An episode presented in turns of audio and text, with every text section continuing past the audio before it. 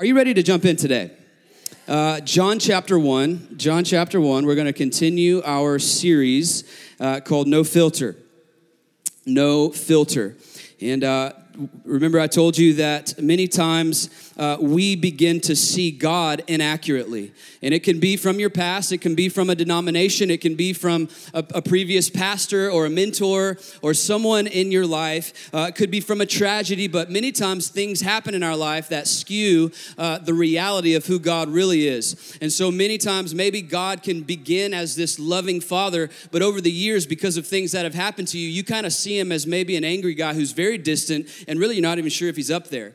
And these are filters that are placed in our life that through this series, my prayer is that the Holy Spirit would just wipe them all away and we can see God for who He really is. And so last week we looked at the, the love of God and how the love of God is to be known but also to be encountered. Paul says that the love of God has been poured out into his heart, overflowing into every other area of his life. And, uh, and so we looked at, at love, and today we're going to talk about the grace of God we're going to look at the, the grace of God. And, and, and put the slide up because many times grace, when we're saved, looks very clear, and you can read that and you know that it's grace, and we know that grace is unearned. You didn't deserve it. It's not something that, like, you know, you, you did a bunch of stuff and, and attended church for four weeks in a row, and so God's going to give you grace. No, when you got saved, you knew you didn't have nothing to do with it. Come on, if you're like me, you were running the opposite way and doing nothing good for God, but He snatched you up and He saved you by His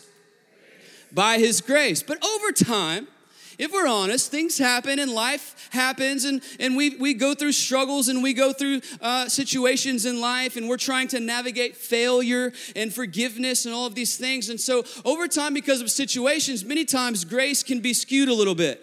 And, and, and so, now what happens is, is when we see it, we still know that it's there, but it's a little bit blurry. But over time, more time goes by, and, and, and hear me, many times it's, it's people who've been saved the longest who end up walking farther and farther away from real grace, and something is difficult, or there's a, a church hurt, or something you're trying to navigate, and, and, and before long, you're really doing this thing on your own, but you're still coming to church, and you still understand grace, and you still sing about grace. But, but lastly, grace can really begin to look like this in our life. You, you know it as a concept, you, you sing the song, and so it's, it kind of stays up here, but it never trickles down into your everyday life. Grace, grace can kind of be uh, something that, that we don't really know what to do with. It's kind of like if you ever if you ever had, had somebody, if you ever gone in for a big hug, I am a hugger, so if you come up, sometimes I just want a hug. But have you ever had like an awkward transaction with that before, where like you you go up for for a hug, but their hand is there, and you're like, well, maybe they're a shaker and not a hugger, so I'm gonna so I'm gonna switch, and I'm switching, but they switch too. So then you both switch. So you're like do I switch again? Do I hang tight? I don't really know what to do. And so there's this awkward exchange. And, and most of the time, if it's a church hug, a lot of times it's that, you know that, you know that awkward side hug? And that's okay. Guys, listen, y'all need to stay side hugging, by the way. All my teenagers right here. Side hugs are good, all right? but but grace, grace has a way of coming at us wanting a big bear hug we're really just not sure what to do with it. And so many times we kind of awkwardly side hug it. And it's like, yeah, okay, I'm, we just don't know what to do with it because it's counter culture for us. It's, it's counterintuitive. We, we, we, it's hard to really understand real grace. And so we're going to look at it today. Uh, John chapter 1. John chapter 1. And we're going to start in verse 14.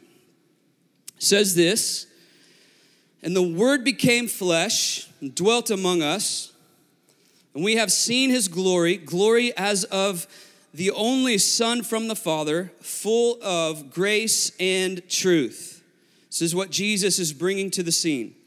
John bore witness about him and cried out, and this was he of whom I said, He who comes after me ranks before me because he was before me, and from his fullness we have received grace upon grace. Look at verse 17, because we're going to unpack this. For the law was given through Moses, or you could say, for the covenant of the law was given through Moses, but the covenant of grace and truth came through Jesus Christ.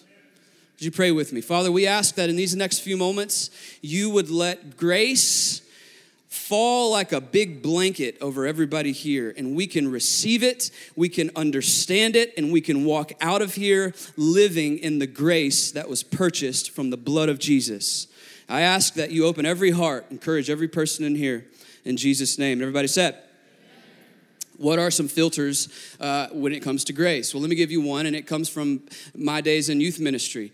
Um, I've told you before if you if you don't like the way I preach, or if I move around too much, or if I shout, and I do this just because of eight years of trying to keep teenagers keep their attention.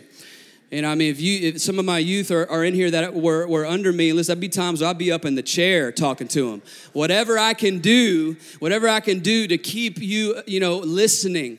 Uh, but I remember one kid who came in and he was fired up, man. He got saved and he was he was just he was worshiping with all he had, and and, and he would, we called him the hype man. He would be in the front row during worship. He'd be jumping around. You know that guy who was who, who would worship so hard that like it made other people worship. You just felt bad if you weren't like lifting your hands or something. You're like this guy right here is just going all at it. I got to do something here, and so it just makes it makes other people worship. This he was the hype man.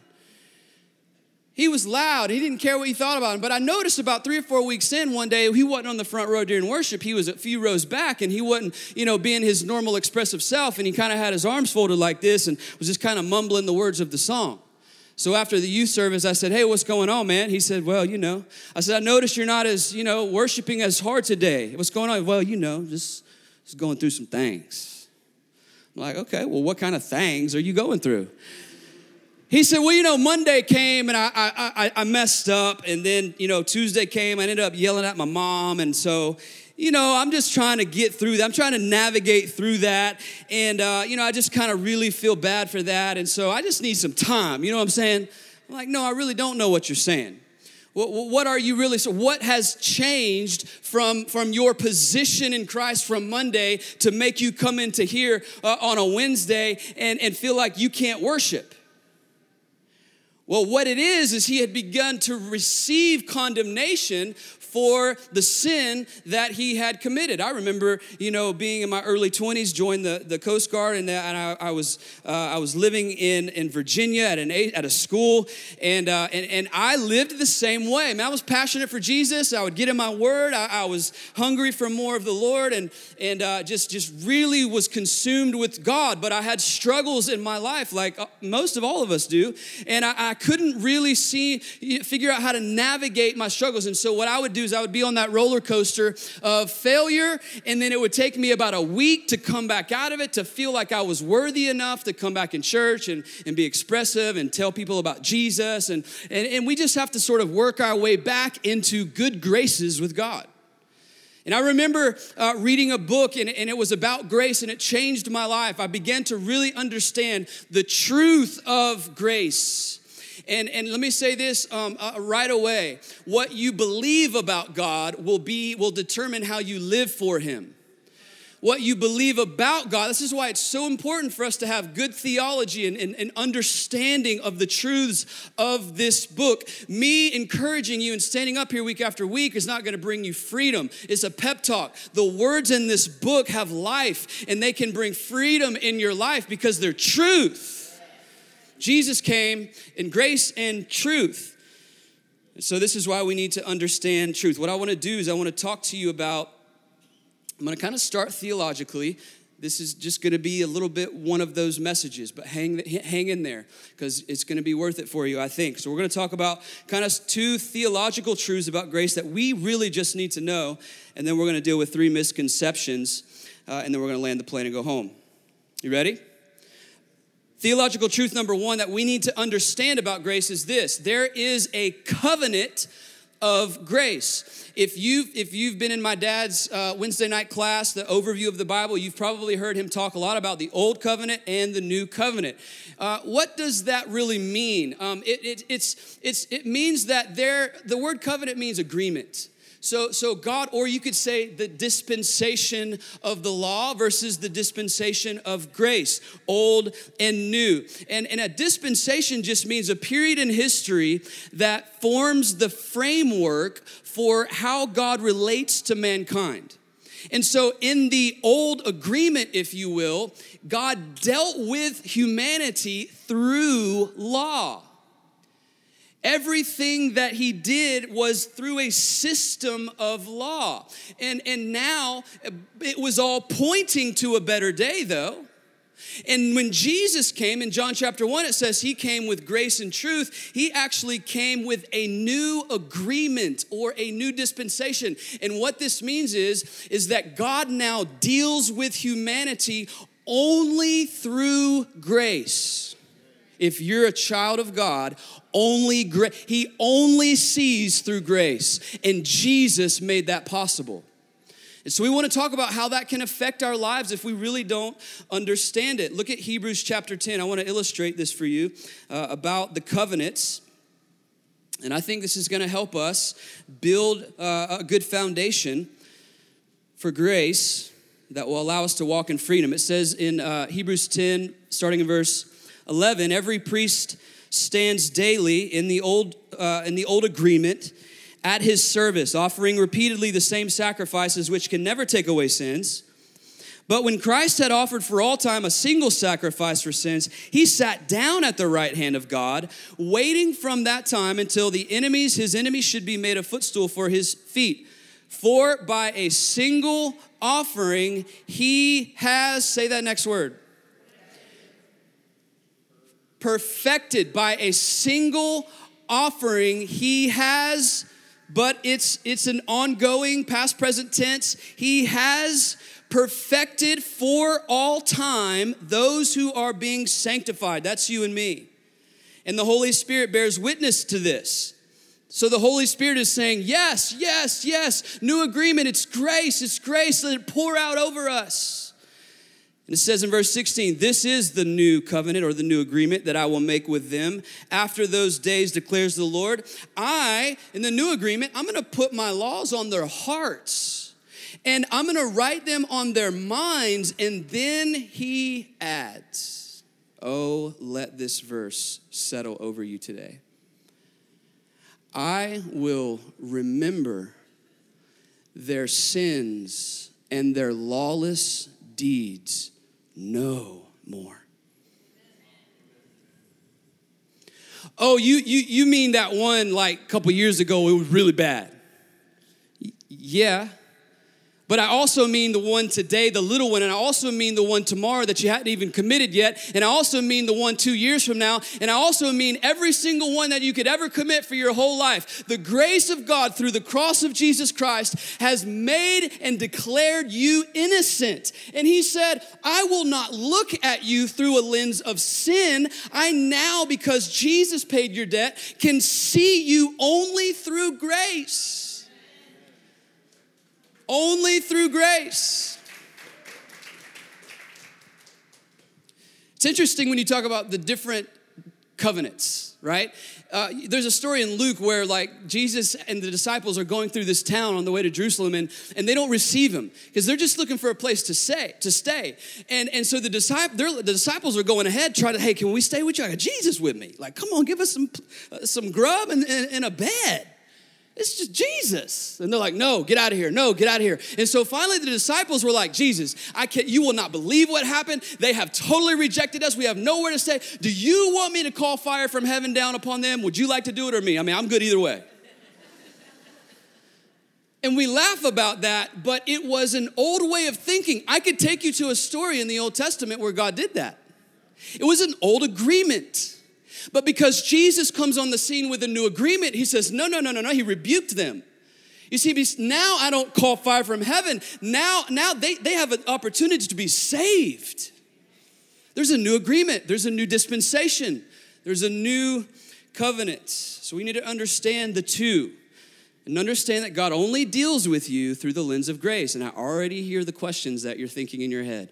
Oh, what about this? We're going to cover all that. Just hang on the covenant of grace versus the covenant of law. That's the first truth okay? Then we need to understand the justification of grace.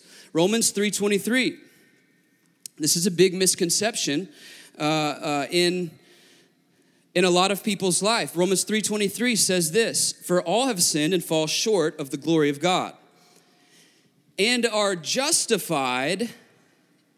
You could think of justified like this just if I had never sinned. You are declared righteous and innocent, justified. And are justified by his grace as a gift through the redemption that is in Christ Jesus. This is important. He's going to tell us how those things, why this is so important. Whom God put forward as a propitiation or an appeasement by his blood to be received by faith. This was to show God's righteousness, because in his divine forbearance, he passed over former sins. In the old system, he had to sweep them under the rug. But now, it, but it is to show his righteousness so that he might be just and the justifier of the one who has faith in Jesus. Now, what, is, what, do I, what am I trying to say with all that theological stuff?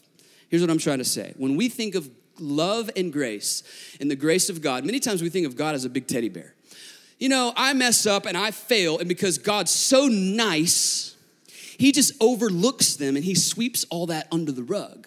And this is God's grace. This is Him sweeping everything under the rug like it never happened. This is not, no, no, no. Because if, if, if someone did something terrible to you and you were in a courtroom and the judge stood up and said, You know, I know that I know that they did all of these terrible things to you and your family that were totally illegal. I'm just having a good day today. You're free to go. You would stand up and you would say, That's not fair. That's not just. They deserve punishment for what they did to me.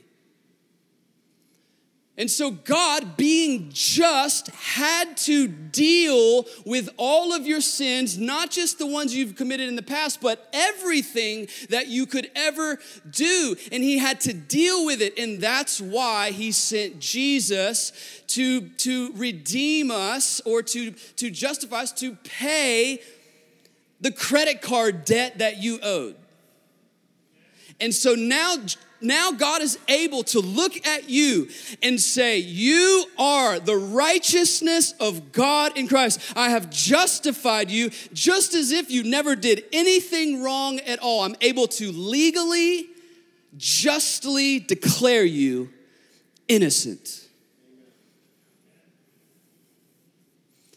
We don't like that though, because we feel like it's not fair.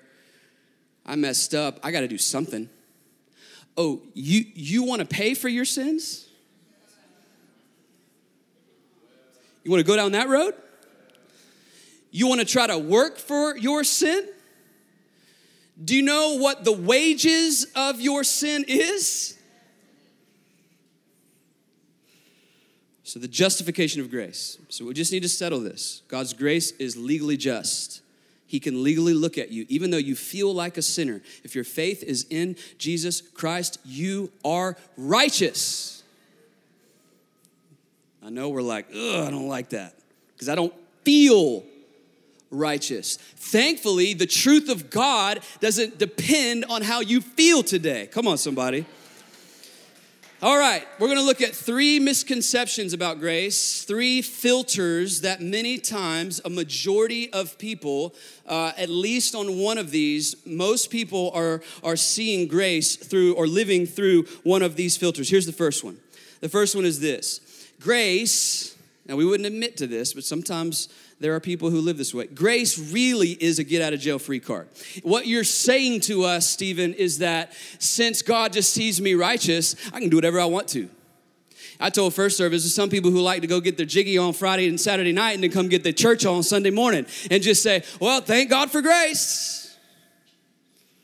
Grace is a great get out of jail free card. And I want to submit to you today that it is actually the grace of God that that stirs us towards righteousness or right living. It is the very empowerment that the Holy Spirit uses in our lives to direct us into holiness. It's not a get out of jail free card. Look at Titus. Most people like Titus. Where's that at? Titus chapter 2. It's a short, it's a short book towards the end of your Bible. Titus 2 and verse 11, look what he says about grace. For the grace of God has appeared, bringing salvation for all people. for all people. This is great news, but most of us stop right there. Oh, thank God for grace because we've been saved by grace. Yes, but then you continue on in your own strength. But what does he say? He says, We bringing salvation for all people, verse 12 says, and training us. What is training us? Grace is training us to renounce ungodliness and worldly passions and to live self controlled, upright, and godly lives in the present age. It will be your understanding or your ability to really embrace grace that will fuel you to live right.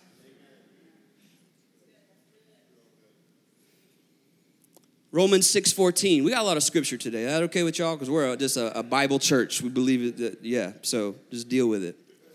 Romans 6:14. Man, I could read all of Romans 6 to make this point. It's just so good. But verse 14 says this For sin will have no dominion over you. Why? Since or because you are not under the law, but under. So, wait a minute. You're telling me that the way to break free from sin's dominion on my life is not trying harder, but it's actually receiving more of this free gift from God? Yes. No, no, but I thought it would be a license to sin. No, it's a license to live right. It's not a license to sin. When you see grace is personified in the person of Jesus. Jesus brought, John 1, grace and truth. He, listen, if you're looking for grace, don't look for a concept or a song. Look to the face of Jesus. He brings grace and truth to the table. Grace is not a get out of jail free card. I want you to imagine those of you who are married, your spouse, and imagine that I hope they love you very much. And imagine you've been through many things and you you know they love you so much that God forbid, you don't plan on failing, God forbid, but if you did and you repented, you feel like their love for you would be so strong that it would hurt, but there would there would be there would be reconciliation there. We can get through this. I forgive you. The fact that your spouse might forgive you should never then give you the freedom to go cheat on them. The fact that their love for you is so strong and, and their forgiveness is so, and they're so for you actually pushes you to more intimacy. It should. Grace is not a get out of jail free card. Number two, misconception. And this is the one we all struggle with. The first one, uh, more of an immaturity kind of way to look at grace. Not a lot of us do, some of us do, but this one, a lot of people see grace this way. Here's the number two filter I get grace when I'm good, and I get punishment when I sin. When I'm doing right and I'm, I'm really um, living, in my opinion, in victory, I should expect more grace, right? Come on. I've been doing some things for God, it's only fair for God to do some extra things for me. But in moments when I am in sin, then I should expect punishment, right? This is the way many people live. I've heard this said before. I'm just going through a tough season and God's punishing me for certain things. Well, my, my car broke down and, and, and, and my car broke down and I don't have money to fix it. And then someone gave me money to fix it. And then I, and then my tire blew out. And this is just God punishing me for the sins that I, that I did against so-and-so years ago. And I'm just, I just deserve it.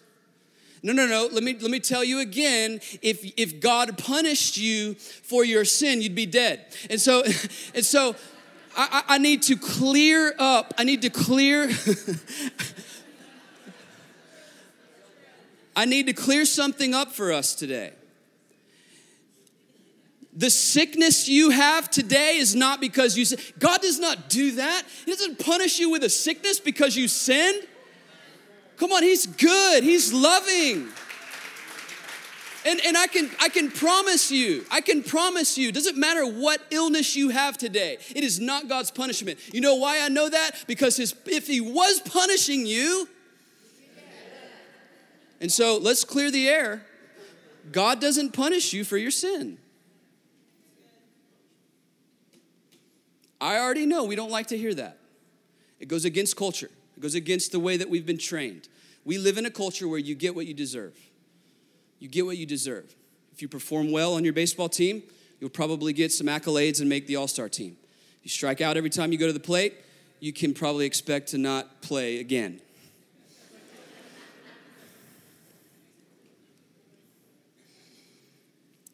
I had a friend in Bible college.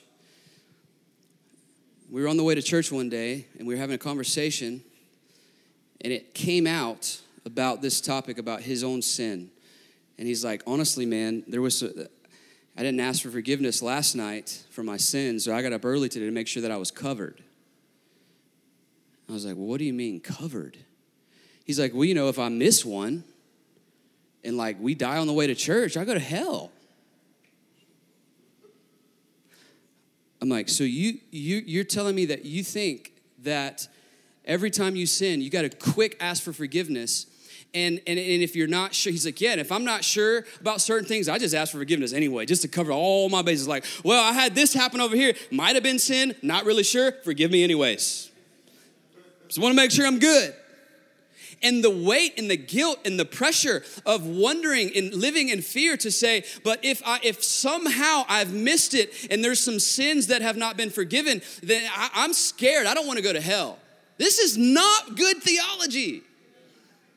We have to understand that God's grace in, in, in justifying you was past, present, future. Past, present, future. And I know it, and we're gonna talk about identity next week and who we are in Christ, but you need to know this too. I'm just gonna ruffle some religious feathers. You're not a sinner. Are you, is your faith in Jesus? Oh, I'm just a poor sinner saved by his grace. No, you're the righteousness of God in Christ Jesus. You're a son of the Most High God. You're a daughter of the Most High God, purchased by the blood of Jesus. One sacrifice is all that was needed, Hebrews 10 says. It was enough. Don't diminish the, the work of the cross by saying, Well, I'm just trying to make it to the end and by and by, I hope I make it one day. I'm just a sinner. No, no, no, no, no. That's probably why you're living in sin. You don't understand what's really happened to you. I'm starting to preach.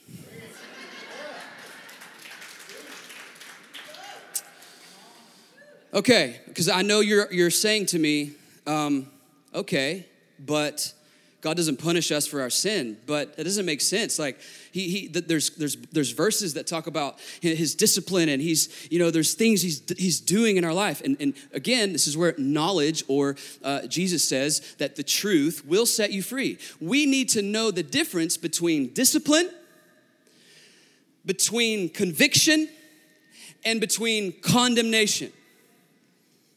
Most of us, without knowing it, are living in condemnation and it's, it's killing our calling. What's the main difference? Discipline and conviction. Here's the, here's the, the biggest. We, I could do a whole message on this. Discipline and conviction will always point you into righteousness, it will always point you back to God. Con, uh, condemnation will always point you away from God. So if you're struggling right now with some sins that you have made and you're feeling this push away from God because, oh, I just deserve some punishment and I, I don't even think, I, I just can't believe it, and you're feeling distant, is condemnation. But what the grace of God does is it activates who we are and what Christ did in our lives into where now, even though I sin, immediately I'm pushed back into his presence, in which causes more thanksgiving and more worship. I've shared this many times, but years ago, the Lord told me, He says, Stephen, I'm com- from now on, the moment you sin, immediately worship me. And I'm like, I can't do that, Lord. I need some time. You know what I'm saying? And he's like, You need time to what? Operate in your old self and your old identity? And so, me immediately beginning to worship him was training me. It was training my spirit to, to, to bounce towards my identity in Christ and what he did for me. And so, and so what I began to do is I'd fail immediately. I'd say, I would still feel it, but I'd say, Lord, I just worship you right now. And I thank you for the cross. I thank you for your grace. I thank you for forgiveness over my life and that I'm your son. And nothing can separate me from your love. And all of a sudden, that hook that sin had on me, it's gone. Why? Because grace was activated. Grace was activated in my life. And I'm living free. One more illustration, and then I'll go to my last point. I get grace when I'm good and punishment when I sin. Th- this is how ridiculous this idea is. My son Caleb is here, right there on the third row. Hey, buddy. He went to youth camp. Imagine if Caleb comes up to me today after this afternoon and says, Dad, I know I've been gone a while, but did all my chores today. And uh, cut the grass for you. Praise God. And uh, clean my room even clean the, the mess that my brother and sisters made. I didn't even do that. I just cleaned anyway because I love you. And so, because of this, and because of all that I have now done for you, I really feel that I'm now worthy of, of all of the gifts and toys and dinner that you see fit tonight.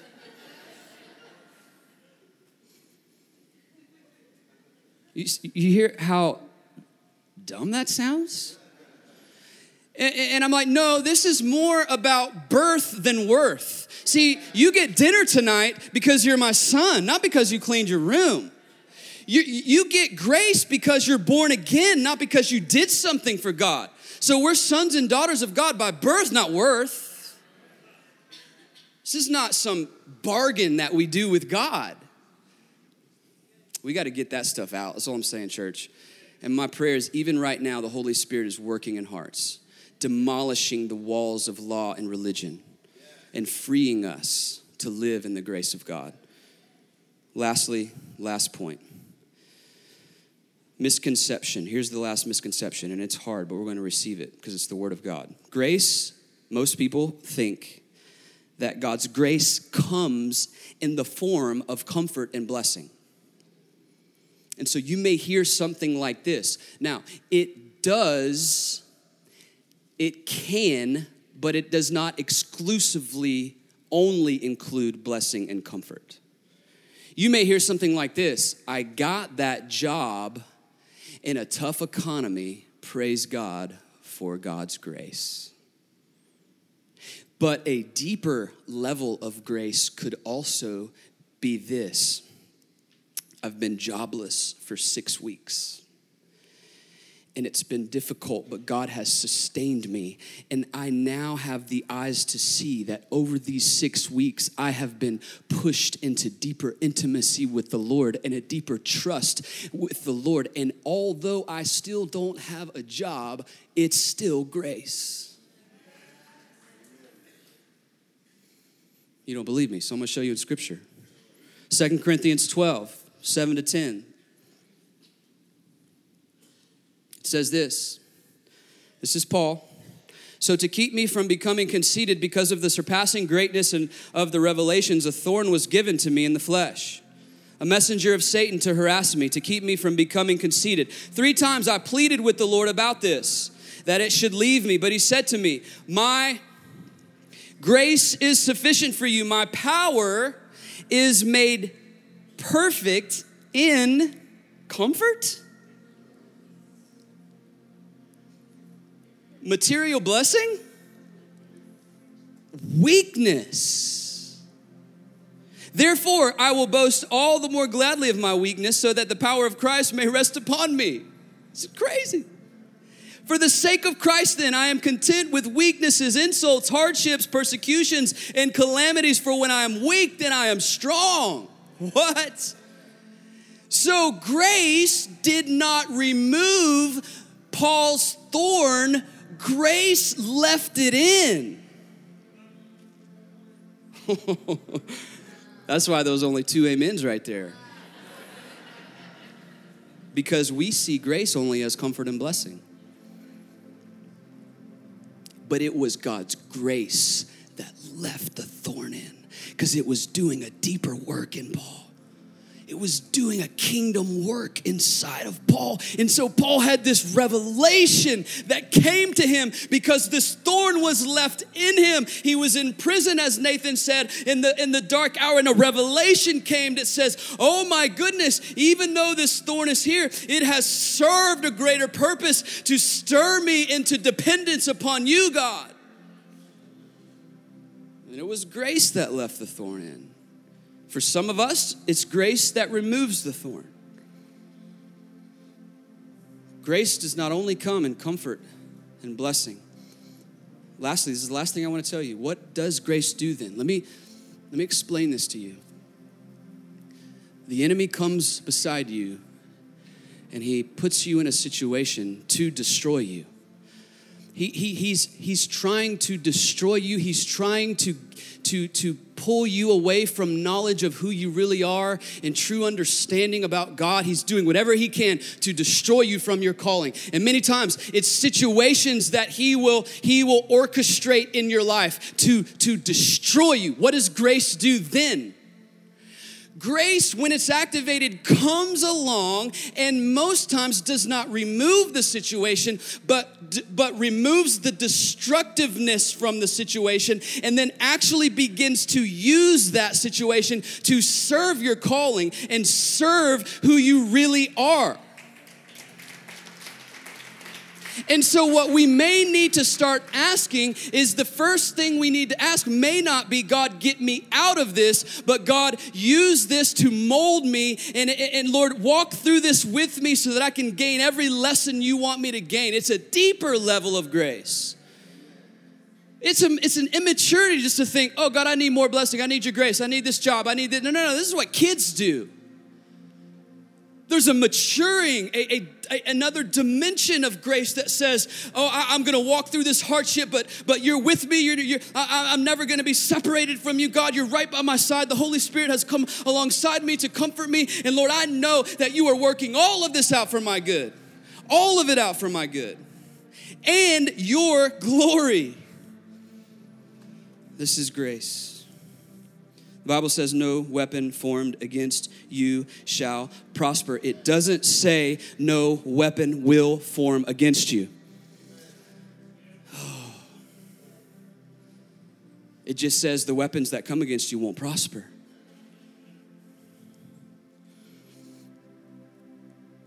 Would you pray with me today?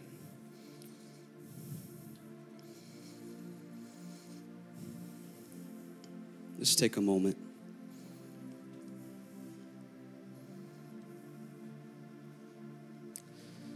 Really felt like the Lord wanted to do a deep work in people today.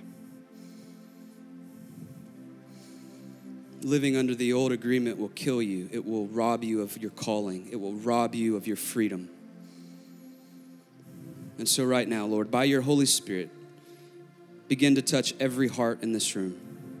Knock down every religious wall. Knock down every, every wall of law. And God, pour out like a big bucket of water the grace of your presence all over every person in this room. Lord, as we go out of here today, that we can actually walk out of here with a deeper understanding of your grace, living in this empowerment that you bestow upon us. So I pray for every person here, every person. With heads bowed and eyes closed, may there be one person in this room that doesn't have a relationship with you. There was some first service. Praise God for that. Anyone in this room at all who says, I'm not even sure if I have a relationship with Jesus. So I've been to church, I've, I believe He's up there, but I've never really surrendered my life. Listen, today's your day. Please do not walk out of those doors without knowing that you know that you know that you know that you're a son or a daughter of God. Listen, if that's you and you need to make that commitment or you're watching online with heads bowed, eyes closed, I'm going to ask you with all the boldness that you have to slip your hand up and say, I'm ready to receive Jesus today. Come on, I see that hand. I see those hands. This is what I want us to do. I want us all to pray this prayer together. And if you raise your hand, I'm listen, this is a this is a working that this is a commitment that you have to make with the Lord. And so with faith, with all that you are, pray this prayer with me. Everybody pray it out loud. Say, Jesus, I believe that you died on the cross, but on the third day were raised from the dead. And today, forgive me of all my sins and fill me with your spirit. I commit my life to you in Jesus' precious name. Amen and amen. As you're standing, can we just give some praise for what God's done in the room today? Amen.